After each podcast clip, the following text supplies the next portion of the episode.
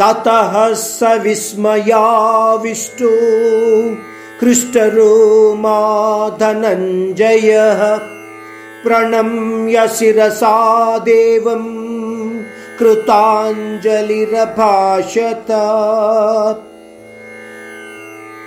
संजय अपने स्पष्टीकरण को जारी रखते हुए धृतराष्ट्र से कह रहा है कि अत्यंत आश्चर्यचकित रूप को देखा अर्जुन के रोंगटे खड़े हो गए और मन विचलित हो गया।